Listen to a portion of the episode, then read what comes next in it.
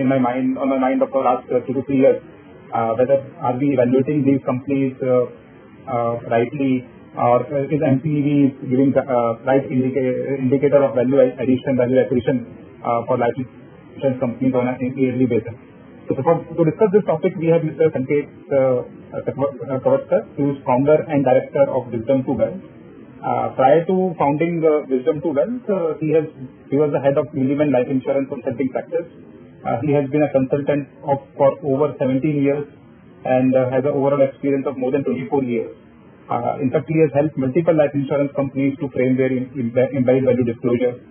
He has consulted 3 out of 4 listed life insurance companies on EV disclosure. I believe that there is no better person than Sanjay to answer our queries on embedded value accounting. Before we start our discussion, a small disclaimer that this session is for education purposes, and there will not be any discussion on any specific life insurance company during our discussion. It's with the comments that will be discussed will be more on a general basis to look at better understanding about the industry. Welcome, Sanjay, to our conference. Thank you, Desh. Thanks. To start with, just to give the context to our audience, one of the things that we have been grappling with when we look at embedded value disclosure and when we look at statutory disclosure for life insurance companies, I'm sure most of the audience will be aware about it, that life insurance companies in India present their financial accounts in two accounting methodologies. One is statutory accounts, or cash flow based accounts, and second is embedded value accounts. So if we look at the performance of 4 listed life insurance companies over last 5 years from FY17 to FY22, we can see that embedded value has grown at 18% CAGR, VNB has grown at 26% CAGR, while net worth and PAT have not shown that much of growth in last 5 years. So first question to Sanket. Hello, can I request everybody to keep your mic mute, please? Thank you. I still see some disturbances. Yeah, now it's better. So Sanket, first question to you is why there is so much disconnect between embedded value accounting and statutory accounting, and as an investor, we should be worried about that or not? Right. Okay. I think that's an important question, and I'm aware that many of the investors would have had this question in their mind. If I go back a little bit into the theory of why embedded values came into being to begin with, is for a reason, and that reason was that statutory accounts are meant for a specific purpose, and that purpose is to give the regulator the comfort that the companies have enough capital and will be able to pay the policyholders benefits and whatever expenses it would incur in the future on a prudent basis. The operative word here is prudent. So by design, statutory accounts are meant to be prudent. And therefore, if you continue to look at the profitability that a statutory account shows, you may not necessarily get the true picture of the true underlying economic value creation or a long-term profitability creation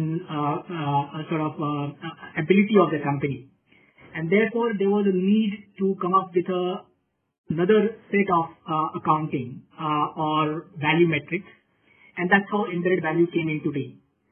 So what embedded value really does is that it removes the prudence from the accounting, and it essentially discounts the future profitability from your existing business in today's value and comes up with a number. So it goes against all the accounting principles because, accounting says that you're not supposed to take credit for any future profitability. You should take into account the future losses if they are expected to arise, but not the future profits. Whereas embedded valuation goes against this, that it essentially places a value on future profitability that is expected to arise. Now, coming back to the specific question that you asked, why is there a disconnect, and whether in that context embedded value is the right metric or not. If you see, you know, the reason why companies continue to have a depressed profitability on their statutory accounts, one of the big reasons is that companies have been writing new business. The new business has been growing at, you know, 10, 15, 20%, in some cases even more than that.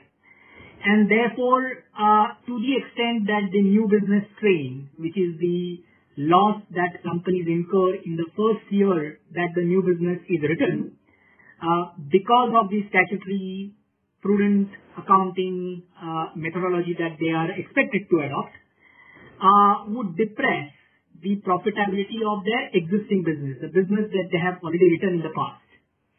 And therefore, for a fast-growing company, or a company which is been growing at, you know, 10, 15, 20% per annum, but have a high new business stream, if you look at the profit after tax or, you know, the statutory profitability, it may not necessarily give you the true picture of the underlying profitability of the business that they have sold. And therefore, so long as companies continue to show that new business growth, VNB growth, so long as you haven't really reached a stable state wherein, you know, like some of the European companies, which hardly grow their new business year on year, you know, maybe 1, 2, 3, 4, 5%, not 10, 15, 20%, that the new business strain would continue to dominate the profits after tax on their statutory basis, and therefore you need to have another mechanism to look at the true underlying profitability or value creation metrics. And in that context, I think the embedded value plays an important role. Sure, sir. But as an outside investor, how should we get confidence that the embedded value or the VNB, which has been disclosed, will lead to cash flows in future? And these, because ultimately these two accounting policies should converge when we reach on a steady state basis. So how today we can get that confidence that, let's say, 10 years out, 8 years out, we will see sharp increase in cash flows generated by these life insurance companies? Right. And indeed, that's a question that many of the investors have been asking to you know, companies in mature, more mature markets. The difficulty in asking that question in a country like India, again, is the fact that our new business has been growing, is hopefully expected to grow in the future as well, for the foreseeable future. I mean, if you say that the new business volumes will continue to grow at 10, 12, 15% per annum in the future, you will continue to have the issue that the new business strain will continue to dominate the profitability, the statutory profitability, that is. And therefore, if your expectation is that the embedded value should start showing you cash profits over the next 8-10 years, what we are really saying is that, therefore, I want to separate out the impact of the new business strain, which is going to depress the future profitability, and only look at the profitability of the business that I have already sold. Unfortunately, you don't have the ability to do it because the company is a going concern, and as it continues to write future new business, that future new business will be part of the future in-force business. And therefore, when you look at the EV growth, it will have two components. One is obviously the unwinding of the profitability of the existing business, but also the profitability that would get added to the EV out of the future new business it would create. So although EV might grow, but you may not necessarily see the impact or the cash profitability impact in your statutory returns. And therefore, so long as the value of new business or the new business continues to have its impact on the statutory profitability, unfortunately, you will not be able to see that you know, transparently in the cash profits or the statutory profitability. Now, coming back to the comfort level, that does not necessarily mean that, you know, the EV numbers which are getting disclosed by these companies are problematic. Well, I mean, you may not necessarily see the cash profits coming in your statutory accounts, But that is not to say that the EV disclose is incorrect or is not expected to grow as expected, etc., etc. I mean, EV may not grow as expected. That's a different issue. But that is for other reasons. I mean, those other reasons I'll come to in a moment. But not because there's something fundamentally wrong in the EV as a tool, as a mechanism. It simply does not show you the cash profits or expected to show you cash profits in the future, simply because new business is going to dominate, and therefore you will have to wait for some time before new business domination impact comes down, when you start seeing a more direct relation between EV growth and statutory profitability. Just one more point. I think in markets where the companies have reached a stable state, given that the new business does not dominate their EV accretion, the investors have started asking questions about, okay, I understand your embedded value, I understand how it has grown, but can you please also show me the profitability over the next 5 to 10 years, which has gone in the computation of your EV. So show me the projected cash flows for the next 5 years, 10 years, etc. And I'll do the discounting matter, right? Because everyone's risk discount rate is different. So so investors could ask that kind of questions from the insurance companies. Okay, I understand you're an EV, but please show me also the cash flows, projected cash flows, that is, over the next 5 to 10 years. But even if you get that, that doesn't necessarily mean that you're going to see that profitability coming in your statutory accounts. That does not necessarily mean that you will get the dividends out over the next 5 to 10 years, simply because if the companies continue to write new business and the new business strain continues to dominate the profitability, then your future profitability will continue to be depressed and not necessarily what the EV projections are showing. Understood. So what you are saying, that the EV numbers that these companies are being disclosing, we should take that EV number. What is the safeguard that investor has? Or what are the key points that we should focus on by looking at those numbers and try to validate, try to do external validation, or try to get more confidence that these numbers are prudent and these numbers are not, let's say, overestimated to some extent? Right.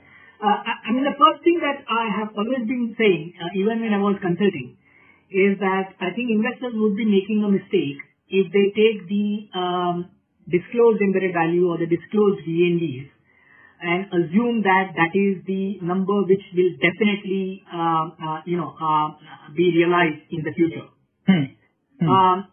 As you know, companies also disclose sensitivities of these EVs and the VNBs. And although the post-IPO disclosures of these sensitivities are not that many, but during the IPO time, companies were expected to, or companies were required to disclose, if I remember correctly, 25 minimum sensitivities prescribed by the regulations that we had. And they were there for a purpose. And the purpose was to alert the investors that don't just go by the base number, satisfy yourself that based on the future likely experience, how do these numbers change?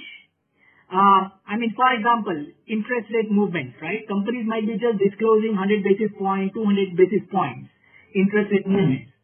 But it is very well possible that the interest rate might go even beyond that.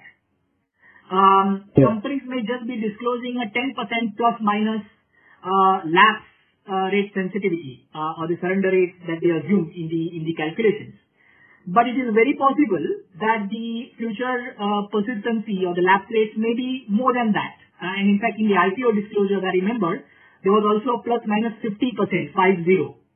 And I mean, the number 50 might look large, but if you think about it, all it means is that if the ultimate persistency or the ultimate lapse assumption that the companies would have assumed in their EV calculation is 10% per annum, that 10% per annum becomes 15% per annum. And it is very plausible that the future lapses can go from 10% to 15%. And if you see the impact that has on the EV, on the VNB, it is significant. So the investors have to satisfy themselves that it is not just the base EV number, but also how those base EV numbers change under different scenarios that they are comfortable with, and then value the businesses based on that basis. So that's the first thing that I would say. The second thing is that all the companies have been getting external consultants to review their embedded valuation. I have been doing those reviews myself in the past, and which is a good practice which has to continue. I think there has to be a pressure on companies to disclose more. Because if you see the post-IPO disclosures, they are not of the same length, same quality as the pre-IPO as the disclosure at the time of IPOs. And therefore, I think the investors need to push companies to start disclosing a lot more. For example, these sensitivities. I mean, if 10% is going to give you a certain number, then 50% might give you not just 5 times, it could give you 6 times the sensitivity that the 10% show. So investors would want to see that. Or the shape change, not just the level change, but also how the shape change impacts the different values. Line of business level disclosures. The VNBs that you see currently are all consolidated VNBs. But the underlying numbers for VNBs for different lines of businesses are very different. And in fact, also how the VNBs change under different scenarios could be different. In some lines of business, a positive interest rate movement would have a positive impact on the VNB. Whereas in some lines of business, a positive interest rate movement has a negative impact on the VNB. And therefore, what you see is only a number which is a net of the two. And not really, individual numbers. So I think the investors might want to push companies to get these kind of granular disclosures. But if you ask me, is there anything fundamentally wrong in what the companies are disclosing? I don't think there is anything fundamentally wrong. Is there a scope for further improvement in the disclosures? Absolutely. I think what is important for investors to keep doing is pushing companies on disclosing more and educating themselves in understanding the numbers. I mean, give you another example, right? VNBs. How many investors know that there is an inconsistency in different companies' VNB disclosures to the extent when the VNBs are calculated as at? So some companies show their VNBs calculated as at the valuation date, which is, let's say, 31st March 2022, the financial year end, whereas some companies show VNBs calculated as at the point of sale of the new business. Now, what it means is that on an average, assuming that, let's say, the business is sold during the year, is halfway during the year, those companies showing the VNBs as at the valuation date would be showing a slightly higher level of VNB because they would be accruing, let's say, half years of interest on the point of their VNB. Now, if you compare the VNBs across the two companies, they may not be comparing, like with like. So I think investors have to educate themselves as well in looking at these companies and the valuations. Understood. So you spoke about external validation. I think there is varying degree of external validation which goes into certifying the particular EV number. The extent of in-depth analysis that was done during IPO time, I think there has been quite a different change post that. So can you speak about and give us more education that what should be the minimum level of external validation that investors should seek on these EV numbers? Sure. So I have been arguing that there has to be a standard of post-IPO disclosure as well. Unfortunately, there isn't one. We have a standard of how the IPO disclosures should look like or how the EV should be calculated as at the time of IPO, the listing disclosures. But unfortunately, there is no regulation, there is no standard, actual standard that is, for post-IPO disclosures.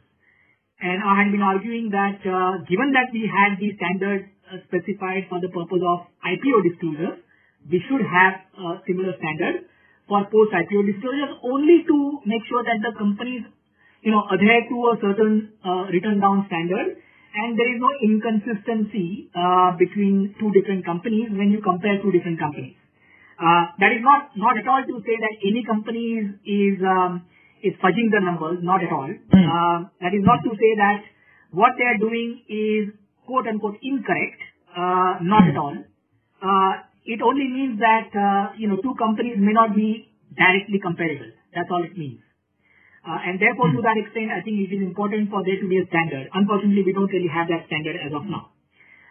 However, if I were an investor, what I would continue to push companies is more disclosures, as I said earlier, and validation. I remember one of the companies, one of the years, did not really get their EV externally reviewed. I don't think that's a good practice. I think every company, which is at least, those companies which are listed, in order to have credibility of the disclosed numbers, must get an external party to review their embedded value. The extent of review ideally should be, identical. Unfortunately, currently it is not. For example, a company might say that you should come and review only the methodology that I adopt and the assumptions that I have adopted in the computation of EV. Another company might say that you carry out the review to the same extent that you did for the purpose of IPO, which means not just the methodology and assumptions in the computation of EV, but also the analysis of movement of EV, the sensitivity analysis, the model underlying these calculations, and as you know, companies have, 50, 100, 150 products, and the underlying models undergo changes every now and then. So, would some of those changes impact the numbers inadvertently? There should be a check carried out, preferably through an external consultant, that those numbers coming out of the company's models are indeed reflecting the methodology and the assumptions that are being adopted. So these are two different extremes, and companies might be adopting any intermediate standard. Now, it is probably too much to expect companies to do the same level of review that they carried out at the time of IPO, because having been involved in three IPOs, I know how significant that exercise is. But, that from an investor, you should obviously be pushing companies to disclose more and getting more review carried out. So that's what I would suggest investors do when it comes to reviewing the external consultants' reports. Yeah. And when these companies report their financial numbers, there is a certification from an external actuary. So, in that certification, can we identify what is the level of valuation which has gone through in that by reading that to that data which is being shared to the board? Yes, hopefully it should. And indeed, the disclosures that companies have made, a couple of pages in some cases. In one case, when I was involved a few years back, it was a 4-5 page report, if I recall correctly.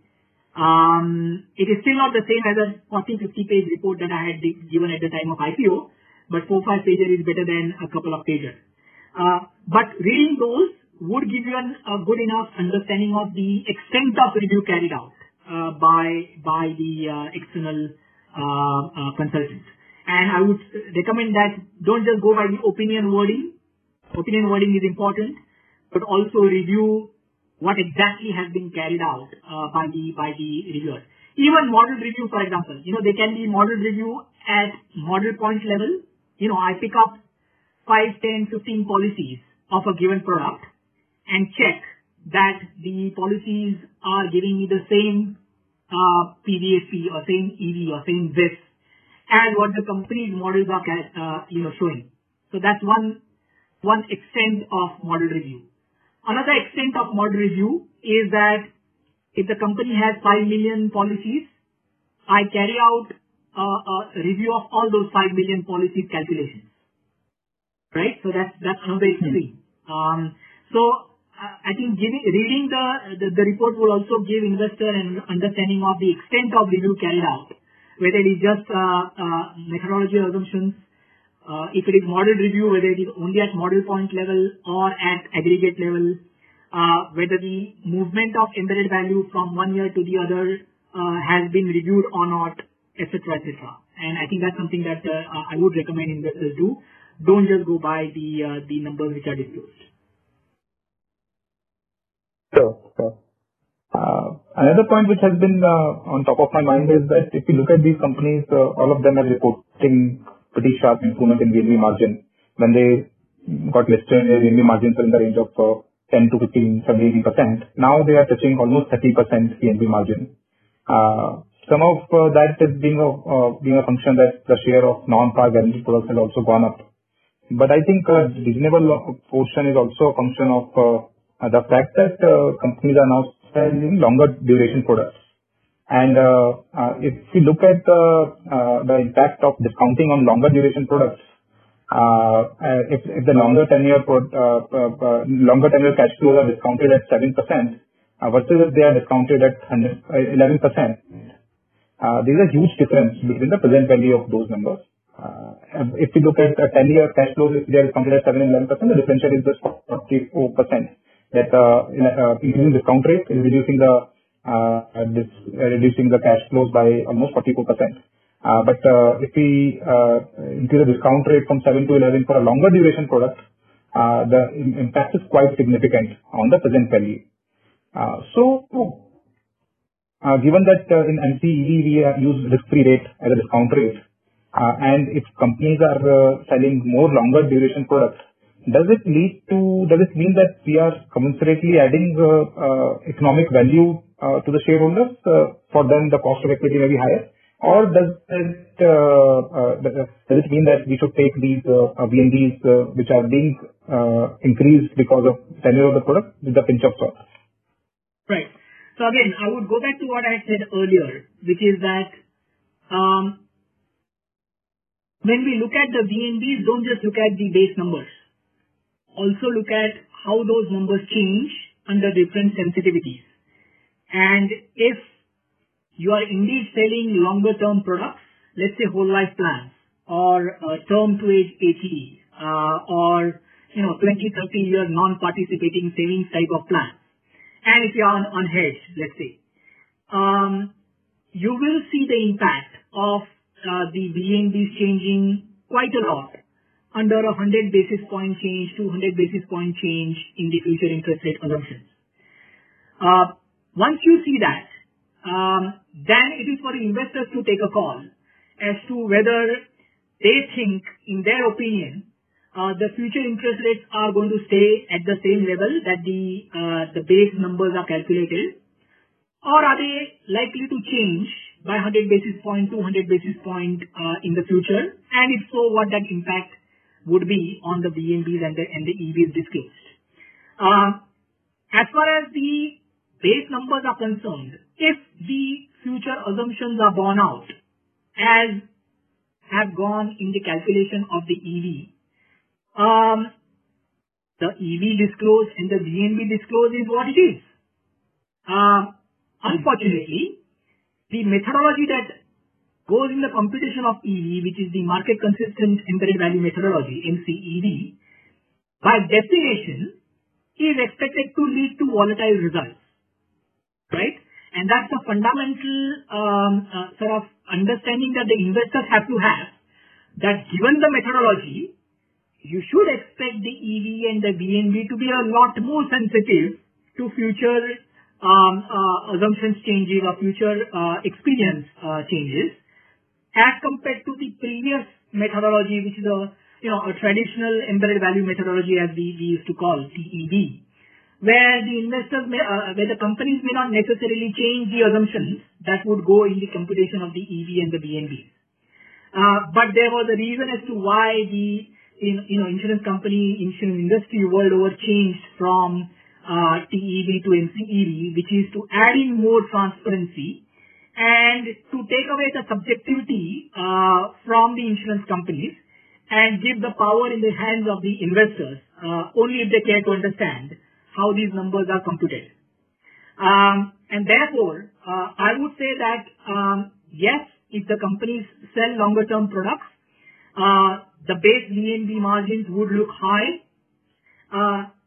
Does that mean that there is anything wrong in the base VNB margin computation? Not at all. But does that mean that the investors should take that as is?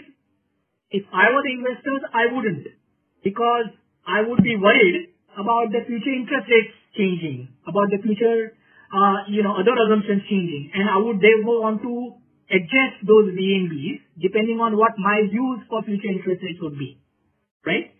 And therefore, it would be a call each investor has to take, and not necessarily the company, which has given you all the tools, which has given you all the disclosures for the investors to make the informed decision.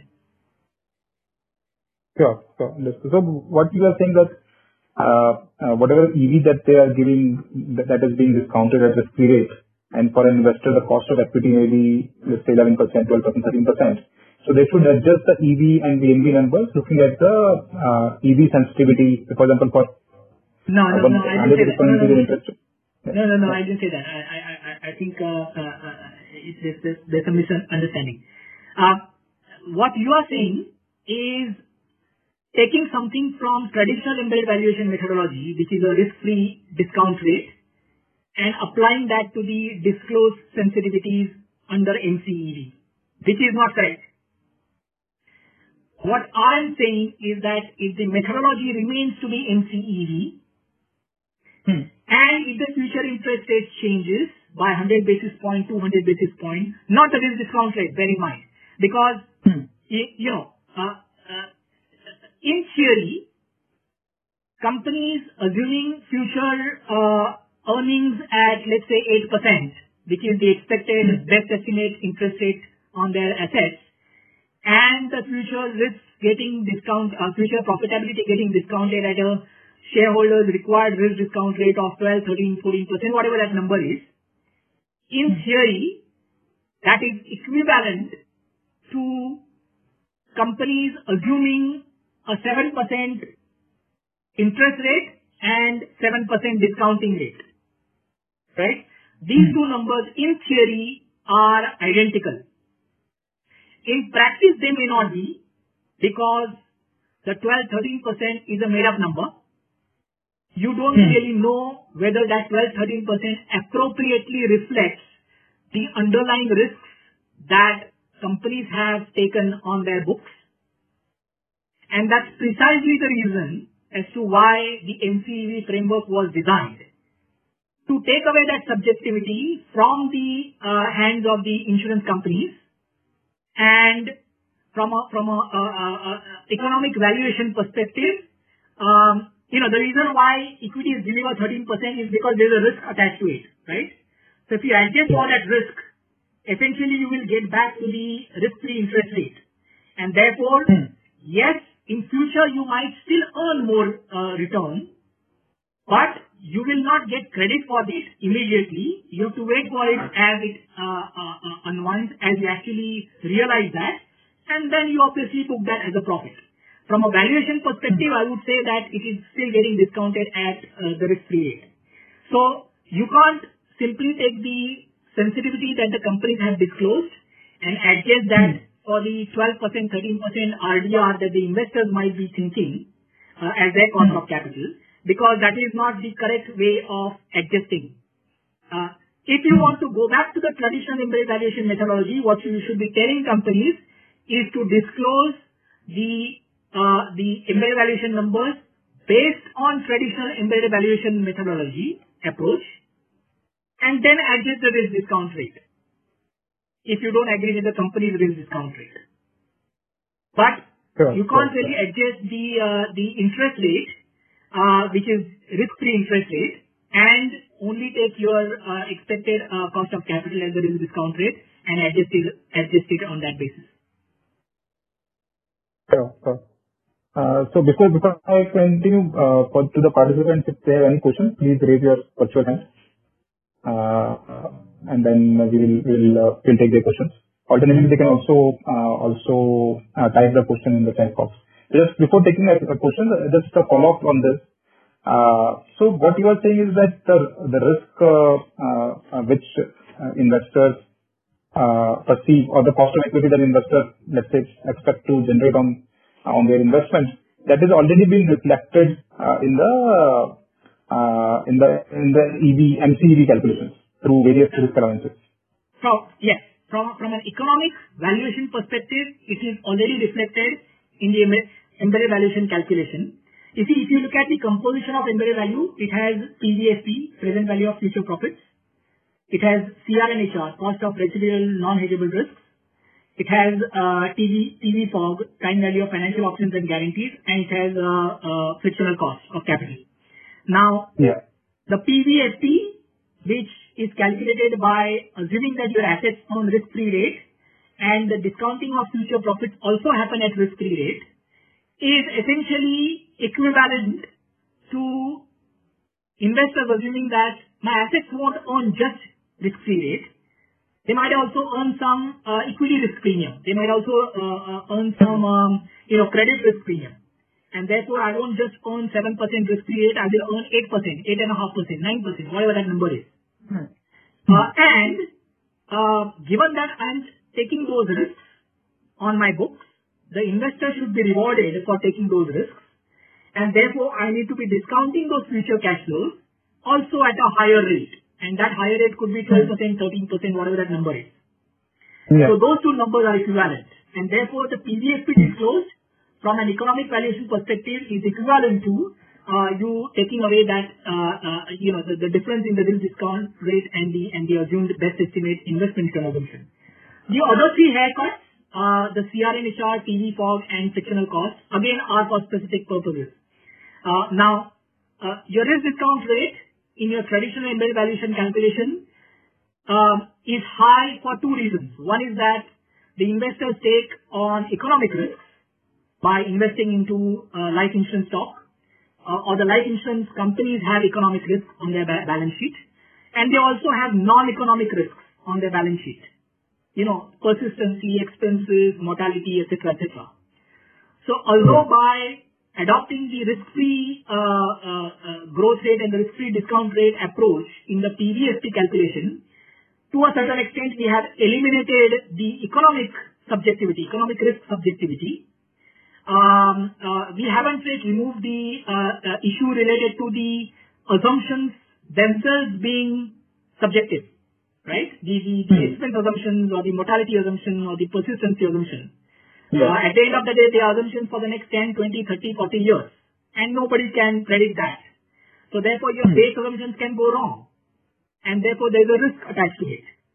So to compensate, to adjust for that risk is that CRNHR haircut is for. The TVFOG haircut is for the asymmetrical impact on the economic risks on the shareholder payout, which is let's say in a unit-linked product with guarantees, which has guarantees, if the fund performs well, the entire fund performance is passed on to the policyholders.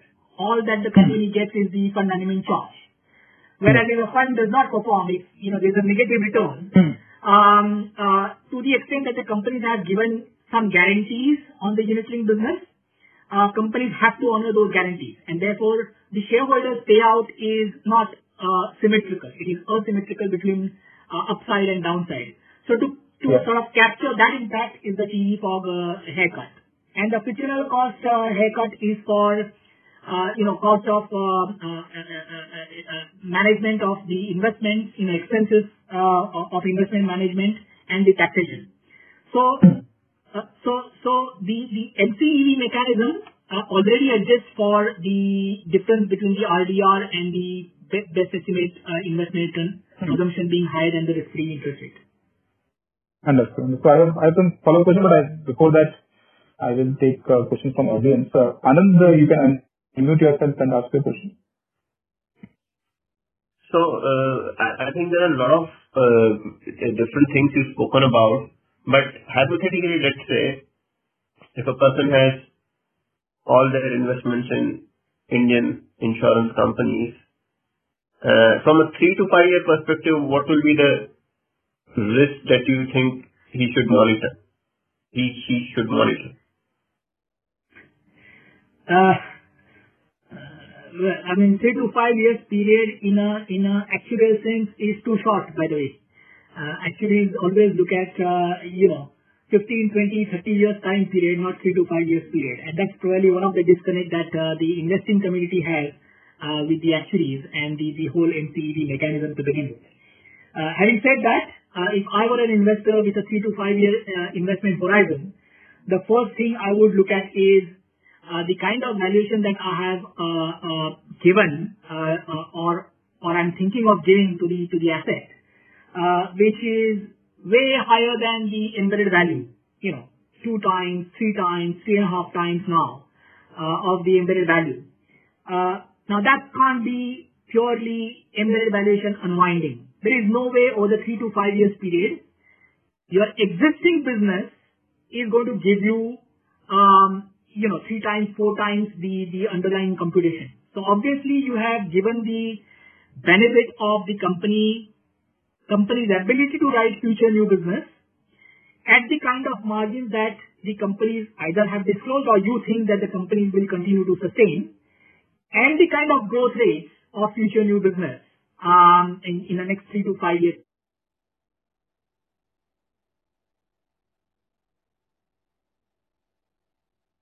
You got muted somehow.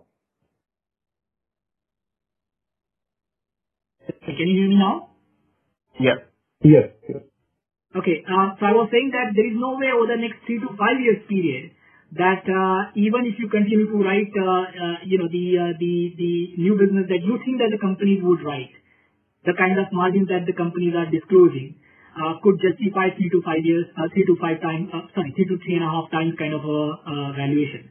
So I guess the biggest risk that I see from a 3 to 5 year horizon is companies' ability to continue to write the kind of new business at the kind of margins that you think or the companies think that they will be able to disclose, which is getting reflected in the valuation that you are attributing to those companies. I think that is the biggest risk. The EV computation, the underlying sensitivities, the mortality, the morbidity, the persistency expenses, those risks will be there anyway, right? They will be there not just today, not just tomorrow, not just 3 to 5 years, not just 10 years, they will always be there. But over a longer term, they would even out, hopefully. What may not necessarily even out is your attribution of a much higher embedded valuation to the company over the embedded valuation, which is primarily a function of the kind of future new business growth, the future profitability, and the VNB which has been baked into the calculation of the embedded value, in the calculation of the valuation that you would want to attribute. Got it. Second question, you said that companies, investors should ask companies to disclose more. Whether they will do so or not is nobody knows. But there's already a lot of disclosures which quarterly they give in the public disclosure section. There are like 42 odd different statements. Out of those, which ones do you think are specifically useful and should be looked at on a quarterly basis? Like this NL40, I think NL42 is what I've seen, statements, labels. So any particular statements you think are more relevant? So I think each of those has some specific purpose, right? Most of them are designed from a regulatory standpoint. I mean, the IRDA has prescribed those disclosures. So they are coming from the standpoint of statutory accounts, which are meant to be prudent, by definition. And therefore, if you want to look at from a solvency perspective or from the ability of the company to meet the policyholders' payouts or the ability of the company to see the impact of their quality of the business from a persistency perspective, I think those are quite informative. However, my understanding of how investors look at this is that they are purely driven by value, from a shareholder value aspects. And therefore, I guess the only relevant sort of disclosure from your standpoint, from the investor standpoint, is everything and anything related to the embedded value and the value of new business disclosure, which could be 2-3-pager, which could be 4-5-pager currently. All I'm saying is that I think there should be always a continuous pressure on the companies to disclose more, if not to the same extent as at the time of IPO, but certainly more. And I give example. For example, you don't really want to be told that my VNB margin is 25%. Please tell me how 25% is arrived at for different lines of businesses, because for participating business, it could be much lower than 25%. For unit-linked business, it could be much lower than 25%. It could even be in single digits. It could even be negative. For non-participating savings business, it could be much higher than 25%, right? So you would want to understand line of business level VNB margin and not just one number, 25%. So that's the kind of, I think, those are the kind of issues that I think you should be monitoring. Thanks, Sanket. I'll come back in a few if time permits. Thanks. Thanks, Anand. Can we go for the next question? Parivan, you can unmute yourself. Yeah, thanks. So I also had two questions. The first one being, should we be looking at net VNB margins or the gross VNB margins, considering you spoke about the new business chains which come into the business? So, for example, Bajaj Alliance, for example, reports its gross and net VNB margins, and the difference, I think, is quite significant because of new business chains. Yeah, sure. Well, as far as I'm concerned, there is only one VNB margin, which is net VNB margin, net of expenses, expense overheads. Now, a new company, I understand why they would want to disclose gross VNB margin, because the first policy that they sell, for example, if you attribute all the expenses to that policy, the VNB of that policy could be, you know, grossly negative.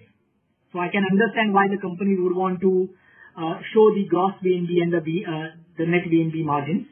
But we are already a 20-year-old industry. If companies haven't eliminated their expense overruns, have become efficient in the 20-year period, the investor should have more reasons to disregard gross VNB margins and only start focusing on net VNB margins. So as far as I'm concerned, there is only one VNB margin, which is net VNB margin. By the way, for IPO purposes, there is no such thing as gross and net. For IPO purposes, there is only one VNB margin, which is the net VNB margin. And it is again designed for a specific reason. And the reason is that, you know, gross VNB margins doesn't mean anything. You should really be looking at net VNB margins. I mean, just to follow up here, so, like, as you mentioned, we don't talk about statutory PAT because of the company growing fast and the expense of new business being high. So, don't you think, from that perspective, like, that's where I'm coming from when I asked you this question? Yeah, definitely. In terms of why we can't be looking. Sure, I understand that. And as I said, the reason why I had said this is because, you know, I was involved in the business planning stage of most of these companies way back in year 2000, 2001. And the original expense overrun elimination period was supposed to be 5 years, 6 years, 7 years. 5, 6, 7 years became 8 to 10 years. 8 to 10 years became 10 to 12 years. 10 to 12 years became 12 to 15 years. 12 to 15 years became 16 to 18 years. Now it is 20 years. Now if you are again telling me that 20 years is going to be 25 years, I would take that with a pinch of salt, right? I mean, I have already given you 20 years to buckle up as an investor. And if you are still not able to buckle up, why should I continue to give you the benefit of doubt? I understand the theory behind it. But if I were an investor, if I have to put my money, I would not really continue to give the benefit of doubt beyond the period that I have already done. And therefore, from that angle, I would start looking. I'm talking about established companies, you know, not a company which is just started. For an established company, right, which has been in existence for the last 20 years, the only thing that I would start focusing on is net of expense overruns and VNB margins. All right, thanks. And my second question is, like, how to really See, life insurance is a business where the liability would probably arrive in a very long time, maybe 15, 20 years down the 10, 15, 20 years down the line. And the premiums get paid today, which are reflected possibly to an extent into VNB margins and everything. So, how to really assess the underwriting quality? Because, neither of these factors would at least tell us, and the tenure is so long for the liability to arrive that, in case of a bank, for example, 4 or 5 years, you would say over 4 or 5 years, you would be able to see the seasoning of a book, maybe over a 10-year period. But in case of life insurance, how really to understand or analyze the underwriting quality?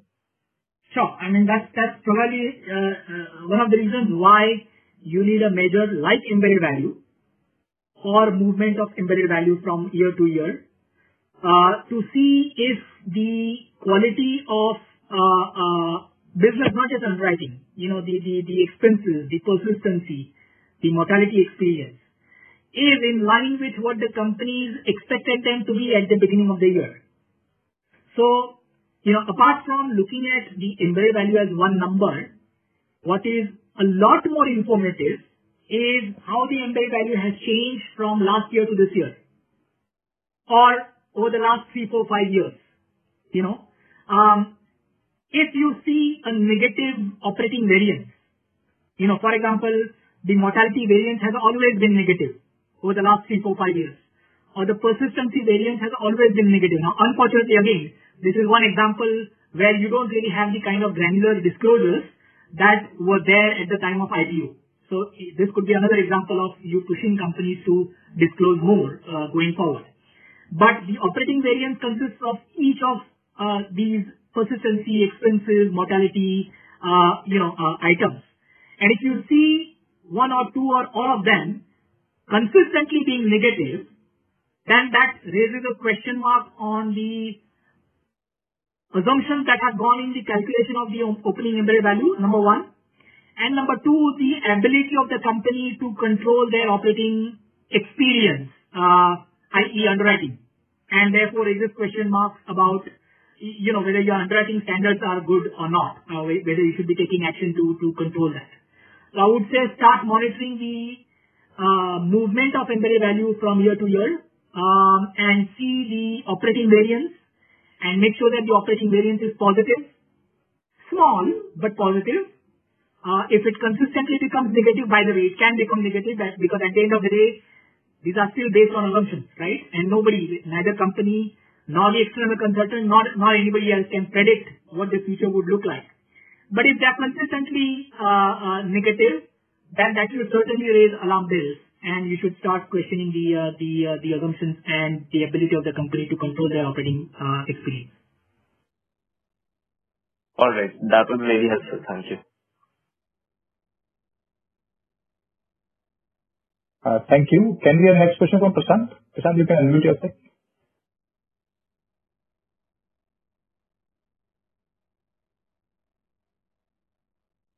Prashant, you are not audible.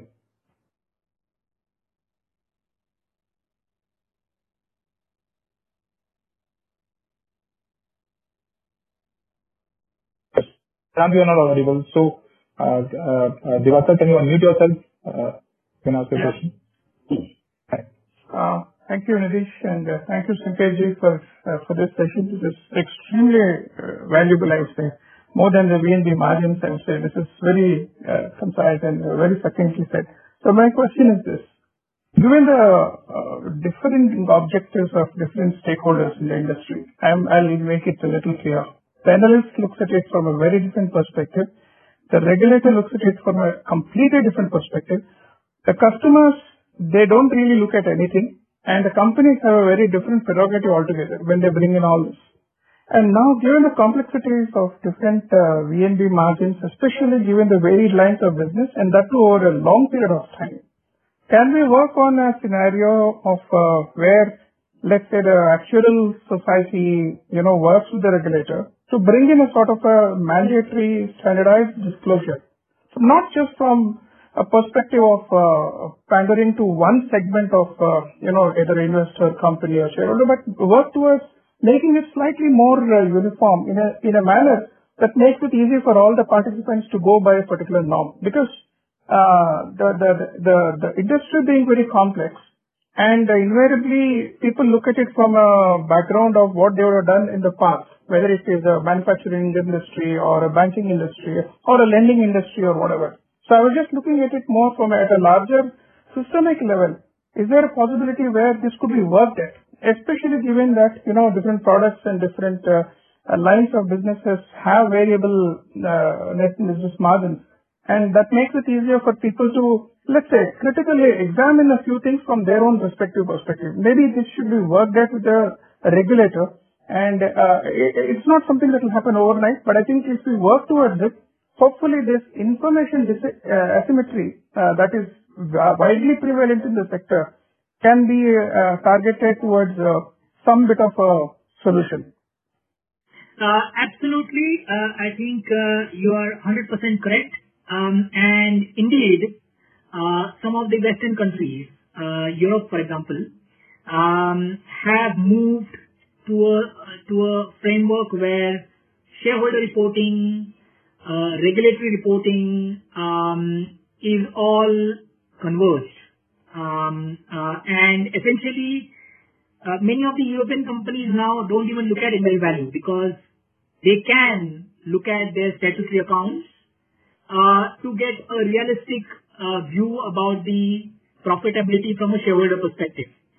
Now, unfortunately, we are in India, and we are a big elephant, and it takes quite a lot of time for us to move. But there has always been an intent from the regulator standpoint to move to a framework, what we call a risk-based capital, RBC framework, which, as and when adopted, will try to converge both the current statutory reporting framework with the shareholder reporting framework, and then you will have one set of accounts which can be looked at from both the shareholder perspective as well as the regulator perspective, or from a policyholder perspective for that matter. As to when it will happen, I mean, I can't really answer that question. I wish it had already happened. I think 4, 5, 6 years back, I had given a proposal to the regulator to work on that myself, you know, when I was part of Milliman. Unfortunately, it still hasn't seen the light of the day. So I think we have to wait and see when it actually happens. But I think you're right, 100% absolutely correct.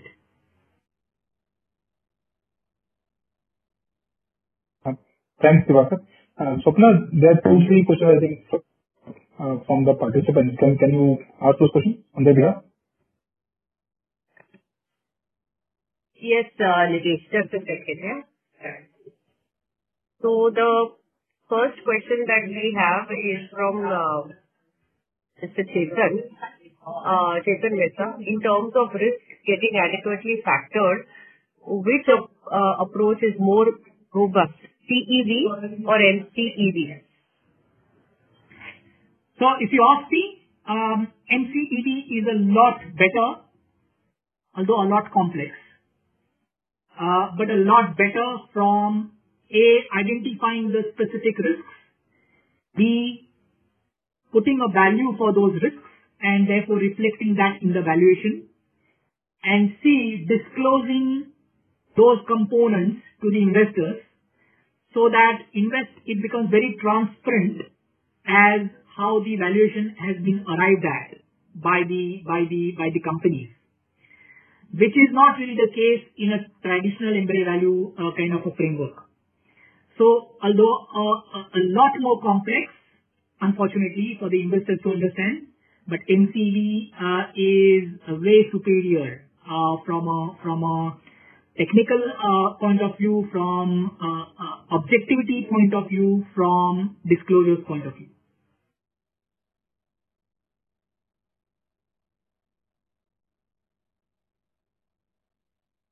Are there any more questions? Yeah, the next is, sorry, I was on mute, I didn't see. Next is from Anish. Would you please explain the difference between TEV? So I think that's the same one, TEV and MCEV, with a small example. Do you want to take this? I think you just kind of explain. Yeah, I think I already touched upon that earlier. Yeah, yeah. In a simplistic manner, TEV assumes your future investment return assumption at best estimate level. So if you have equities, let's say, it would assume that, you know, whatever the weighted average interest rate that you expect to get on your assets, maybe 8%, 9%, 10%, and then discount your future profits at risk discount rate that the shareholders expect, which could be 12, 13, 14, 16%, which is essentially your cost of capital. Weighted average cost of capital. Whereas MCEV, you bring both these interest rates down to a risk-free level. So you assume that the assets will earn risk-free interest rate, and you also assume that the future profits will be discounted at risk-free interest rate. Thanks. The other one is Anirudh Shetty. Mr. Anirudh Shetty wants to know the three parts to his question. First one is, when IFRS comes in, would accounting profits become more reflective of underlying economic profits? Then, if one adjusts for business trade, what would the true ROEs of this business look like? I must say I'm not that familiar with the IFRS regime, but the IFRS, RBC, MCEV, at a fundamental level, they are all based on market-consistent framework.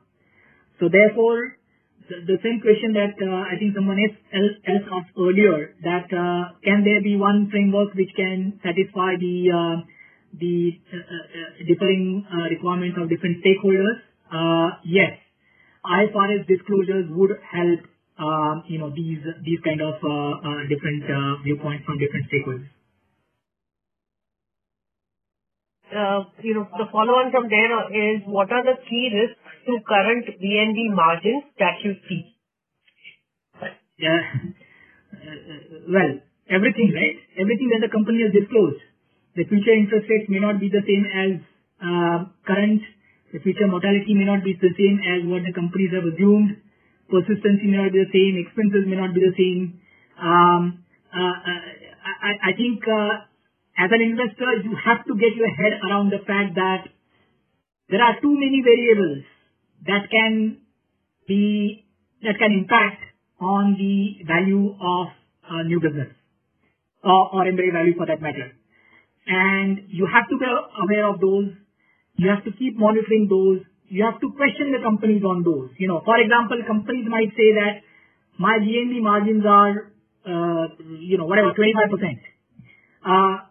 Future interest rate changes, as I have disclosed, can change that 25% to, let's say, 10%, right? But bear in mind that the VNB margin that I have disclosed is for the business that I have sold in the last 1 year.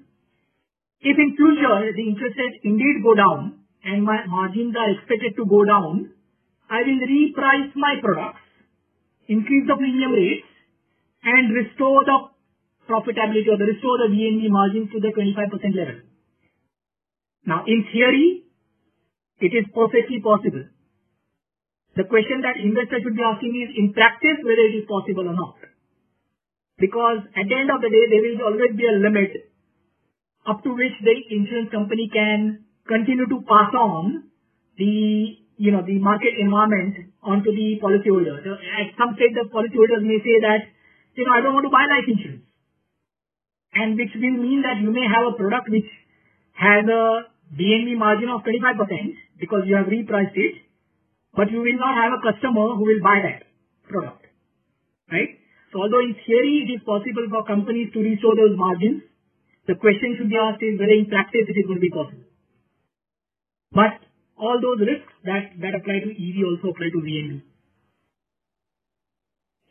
Yeah, in the interest of time, I'm going to take the last part of this question. Does the regulator have a strict oversight on what assumptions insurers are working with, given long-term nature of products, plus inability to take price hikes to course correct in existing business? So the second part of the question is easy to answer. Yes, the insurance company, the regulator obviously monitors the pricing levels and restricts the company's ability to increase or change the pricing beyond a certain level. For example, during COVID time, companies were barred from revising their term insurance rates beyond a certain level by the IRDA.